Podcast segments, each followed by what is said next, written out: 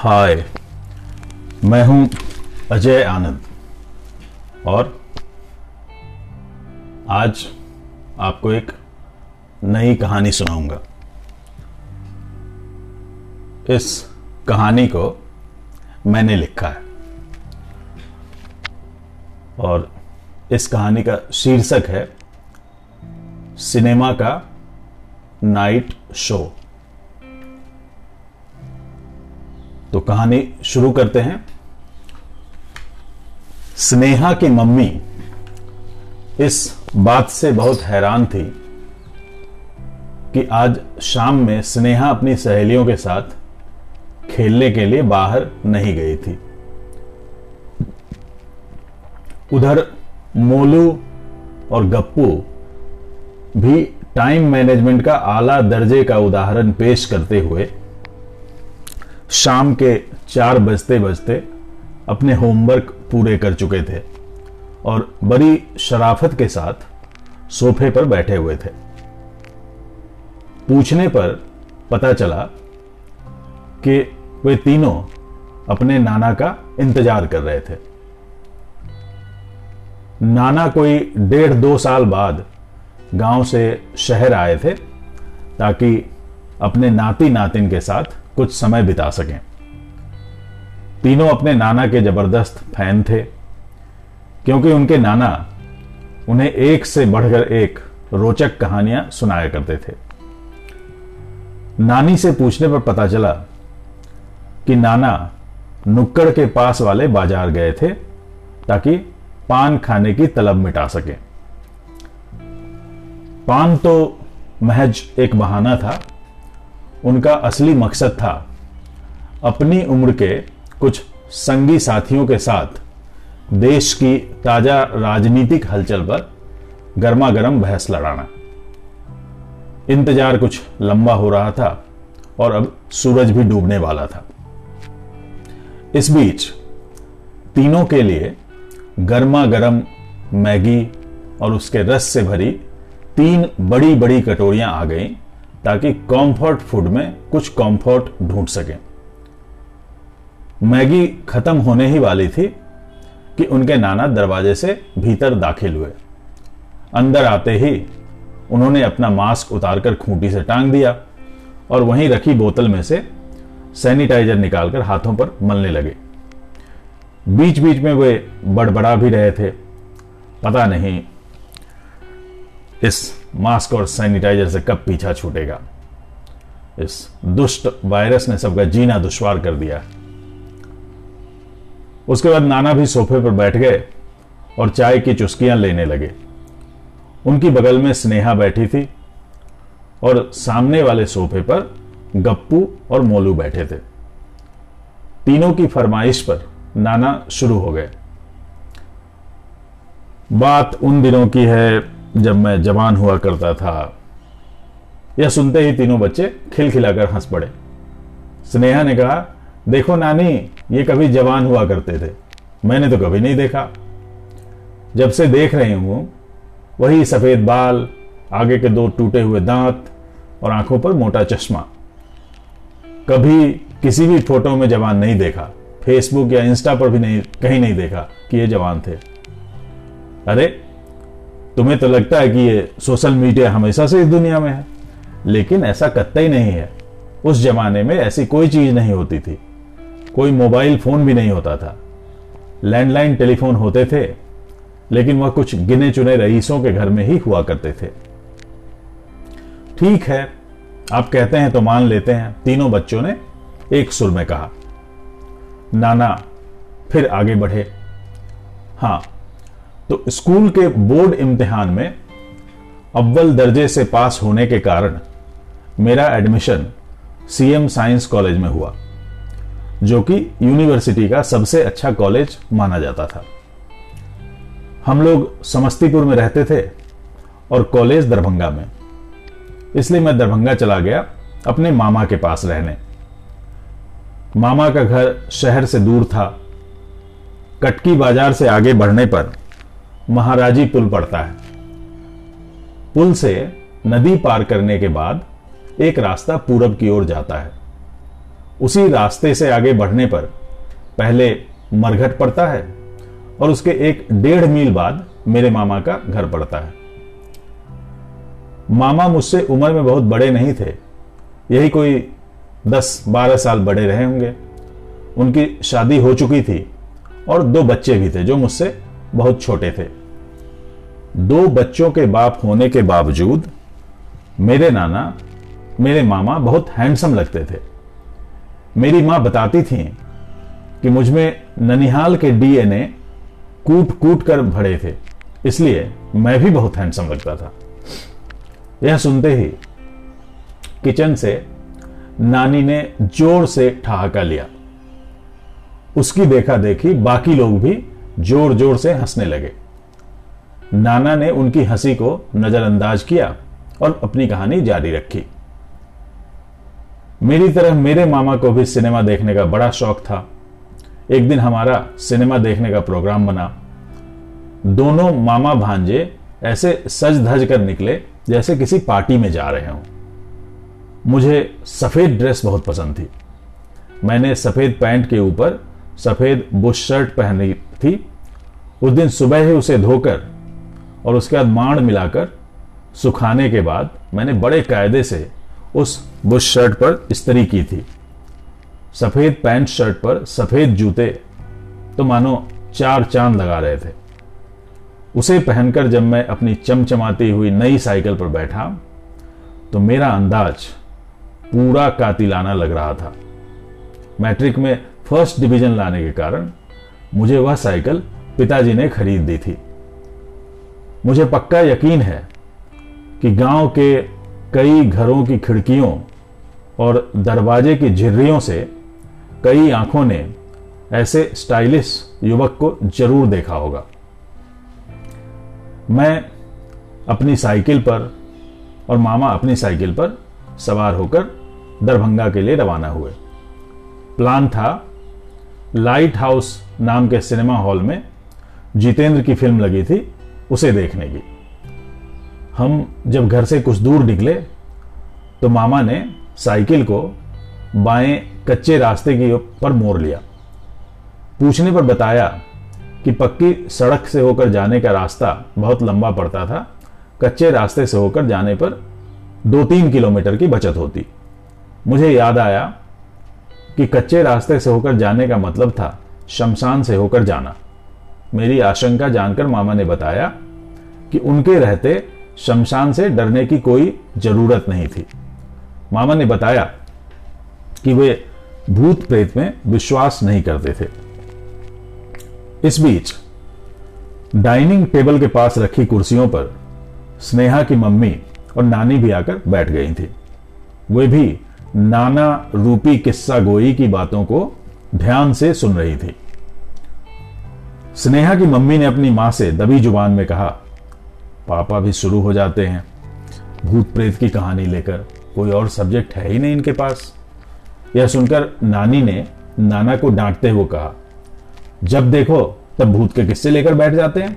अरे, बच्चे हैं, डर जाएँगे तो फिर पूरी रात भयानक सपने देखेंगे। यह सुनकर नाना ज़ोर से हंसे और बोले, हा, डर जाएँगे। और ये, रात में रजाई में छुपकर जब नेटफ्लिक्स पर हॉरर मूवी देखते हैं, तब तो नहीं डरते।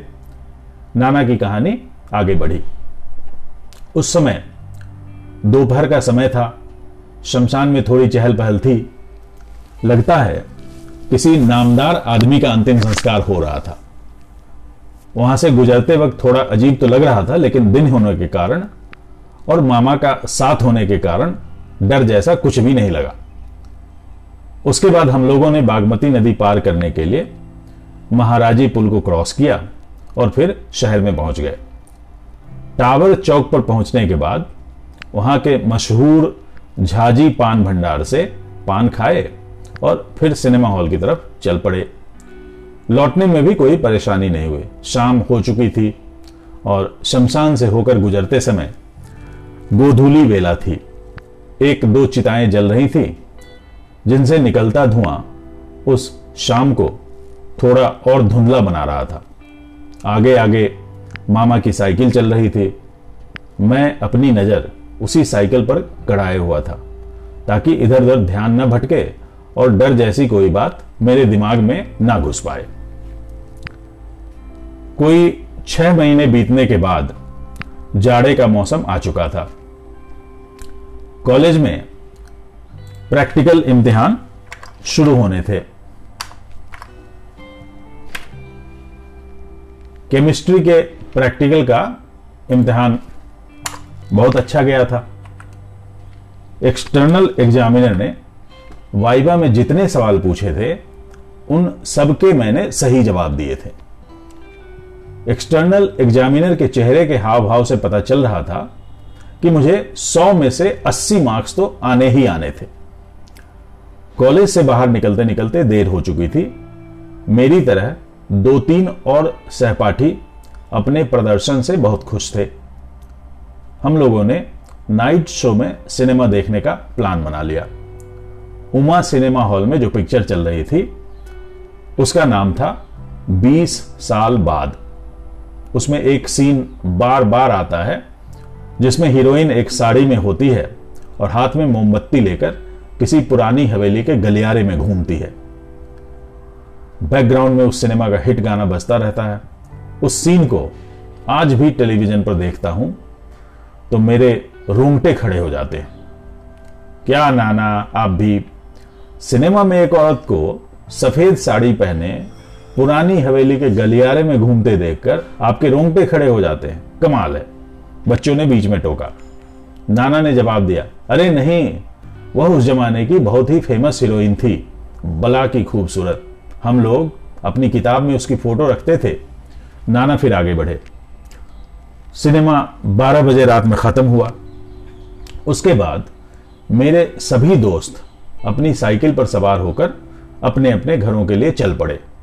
मैंने भी अपनी साइकिल निकाली और अपने मामा के घर जाने के लिए चल पड़ा। वहाँ से टावर चौक तक के रास्ते में इक्का दुक्का रिक्शे जाते दिखाई दिए। टावर के चारों ओर जो सीढ़ियाँ बनी हैं, उस पर एक सिपाही अपनी पीठ टिकाए ऊम रहा था। पास में ही कुछ आवारा कुत्ते भी अपने सिर को टांगों में छुपाकर सर्दी से बचने की कोशिश कर रहे थे। उसके बाद कटकी बाज़ार में तो बिल्कुल सन्नाटा था। कभी कभी दूर से किसी कुत्ते की रोने की आवाज़ आ जाती थी। पुल क्रॉस करने पर भी कमोबेश ऐसा ही माहौल था। मैं अपनी धुन में चला जा रहा था और उसी धुन में पक्का रास्ता पकड़ने की बजाय कच्चे रास्ते की तरफ़ मुड़ गया। दरअसल मामा के साथ घूमते घूमते आदत ही ऐसी पड़ गई थी। कोई एक सवा मील चलने के बाद जब मरघट दिखने लगा तो ध्यान आया कि मैं उस रास्ते जा रहा था जिधर से इतनी रात गए, मेरी अकेले जाने की कभी हिम्मत नहीं होती। शमशान में वैसी ही खामोशी थी, जैसी इतनी रात गए किसी भी शमशान में होती है। तीन या चार चिताओं से अंगारों की लाल लाल रोशनी दिखाई दे रही थी। मैं लाख कोशिश करता था, लेकिन मेरी तिरछी नज़र अनायास ही उधर पड़ जाती थी। पगडंडी के दोनों तरफ़ शीशम के ऊँचे ऊँचे पेड़ ऐसे लग रहे थे, जैसे सर्कस में ऊँचे डंडों पर चलने वाले जोकर हवा में लहरा रहे हों। उधर पूरब में जो चाँद निकला था, उसका आकार आधे चाँद से भी बहुत कम ही था, इसलिए चाँद की रोशनी पर अंधकार हावी हो रहा था। जब मैं चाँद के आकार को नाप तोल रहा था, तभी मेरी साइकिल के सामने से कोई जानवर तेज़ी से पगडंडी पार कर गया। शायद सियार था या गीदड़, पता नहीं। उससे घबराकर मेरी साइकिल लड़खड़ाई और मैं धड़ाम से ज़मीन पर गिर गया। मेरा कलेजा मुँह को आ गया। दिल तेज़ी से धड़क रहा था। मैंने किसी तरह अपने आप को संभाला, उठकर खड़ा हुआ और फिर अपनी साइकिल उठाई। मैंने मन ही मन हनुमान चालीसा पढ़ना शुरू कर दिया। माँ ने बताया था कि हनुमान चालीसा पढ़ने से भूत प्रेत दूर ही रहते हैं। उसके बाद मैंने साइकिल का हैंडल वहाँ से पकड़ा, जो रबर वाले ग्रिप कवर से आगे रहता है, यानी लोहे वाला हिस्सा। अरे, लेकिन रबर पर जो ग्रिप मिलती है वह लोहे पर नहीं मिलती है। मैंने फ्रिक्शन वाले चैप्टर में पढ़ा है, गप्पू ने बीच में टोका। नाना ने उसे चुप रहने का इशारा किया और अपनी बात आगे बढ़ाई। बड़े बुज़ुर्ग बताते हैं कि हाथ में लोहा पकड़ लेने से भूत प्रेत पास नहीं आते हैं। इसलिए मैंने ऐसा किया। अब उस समय मेरा दिमाग जितना काम कर रहा था, उसी हिसाब से मैं अपने आप को बचाने की कोशिश कर रहा था। इस डर से कि फिर से साइकिल से गिर न जाऊँ, मैं पैदल ही चल रहा था और साइकिल को साथ में घसीट रहा था। अभी थोड़ी दूर ही चला था कि आगे बाएँ तरफ़ एक झाड़ी से एक औरत निकली और मेरे आगे आगे चलने लगी। उसने सफ़ेद साड़ी पहन रखी थी। उसका चेहरा तो नहीं दिख रहा था, लेकिन हाथ पैर भी बिल्कुल सफ़ेद दिख रहे थे, जैसे शरीर में एक बूंद खून ना हो। जब मैंने उसके पैरों की ओर देखा तो मुझे पक्का यकीन हो गया कि वह चुड़ैल थी।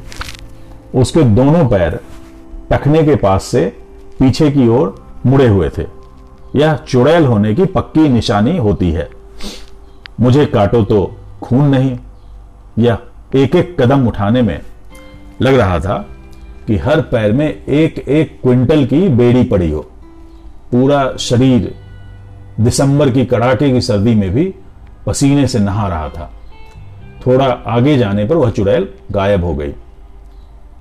उसके बाद जो हुआ, वह तो और भी खौफनाक था। आगे शीशम का एक पेड़ तेज़ी से हिल रहा था, जैसे कि बहुत तेज तूफ़ान हो। बाकी के पेड़ बिल्कुल शांत थे। लग रहा था कि उस पेड़ को कोई बहुत बलवान राक्षस हिला रहा हो। मैंने तसल्ली करने के लिए अपने दाएँ बाएँ के पेड़ों को देखा तो वे बिल्कुल शांत मुद्रा में खड़े थे। उनकी तो एक पत्ती भी नहीं सरसरा रही थी। मुझे पक्का यकीन हो गया कि यह काम उस चुड़ैल का ही होगा। तब तक मैं कम से कम 20-25 बार हनुमान चालीसा पढ़ चुका था। मुझे लग रहा था कि अगले दिन का सूरज नहीं देख पाऊँगा। मैंने हनुमान जी से और जितने याद थे, उतने देवी देवताओं से तरह तरह की मन्नतें भी मांग ली कि यदि ज़िंदा बच गया तो जान बचाने के एवज में किसी को 250 ग्राम तो किसी को सवा किलो लड्डू चढ़ाऊँगा। मैंने मन ही मन यह कसम भी खा ली कि आगे से कभी भी नाइट शो सिनेमा देखने नहीं जाऊँगा। मैंने यह कसम भी खा ली कि भले ही 50 किलोमीटर ज़्यादा चलना पड़े, आगे से कभी भी उस रास्ते पर पाँव नहीं रखूँगा। उस रास्ते पर तभी जाऊँगा जब मेरे मरने के बाद मुझे लोग वहाँ अंतिम संस्कार के लिए ले जाएँगे। कोई 200 मीटर चलने के बाद दूर से मुझे रोशनी की किरण दिखाई दी। लगा कि कोई लालटेन लेकर मेरी ओर आ रहा था। थोड़ा पास आने पर लगा कि कोई आदमी साइकिल चलाता हुआ मेरी तरफ़ आ रहा था। साइकिल के आगे लालटेन लटक रही थी। थोड़ा और पास आने पर चिर परिचित आवाज़ सुनाई पड़ी। मेरे मामा मेरा नाम लेकर ज़ोर ज़ोर से पुकार रहे थे। उनकी आवाज़ सुनकर मेरी जान में जान आ गई। लगता है हनुमान चालीसा का पाठ काम आया, या हाथ से लोहे को पकड़े रहना काम आया हो, या उतने देवी देवताओं से मन्नतें मांगना, कुछ भी हो। उस दिन के बाद से ग्रेजुएशन का रिज़ल्ट आने तक, जब तक मैं मामा के घर रहा, कभी भी उस रास्ते पर नहीं गया। मामा के साथ होने पर भी नहीं गया। तो यह कहानी यहीं समाप्त होती है। Thank you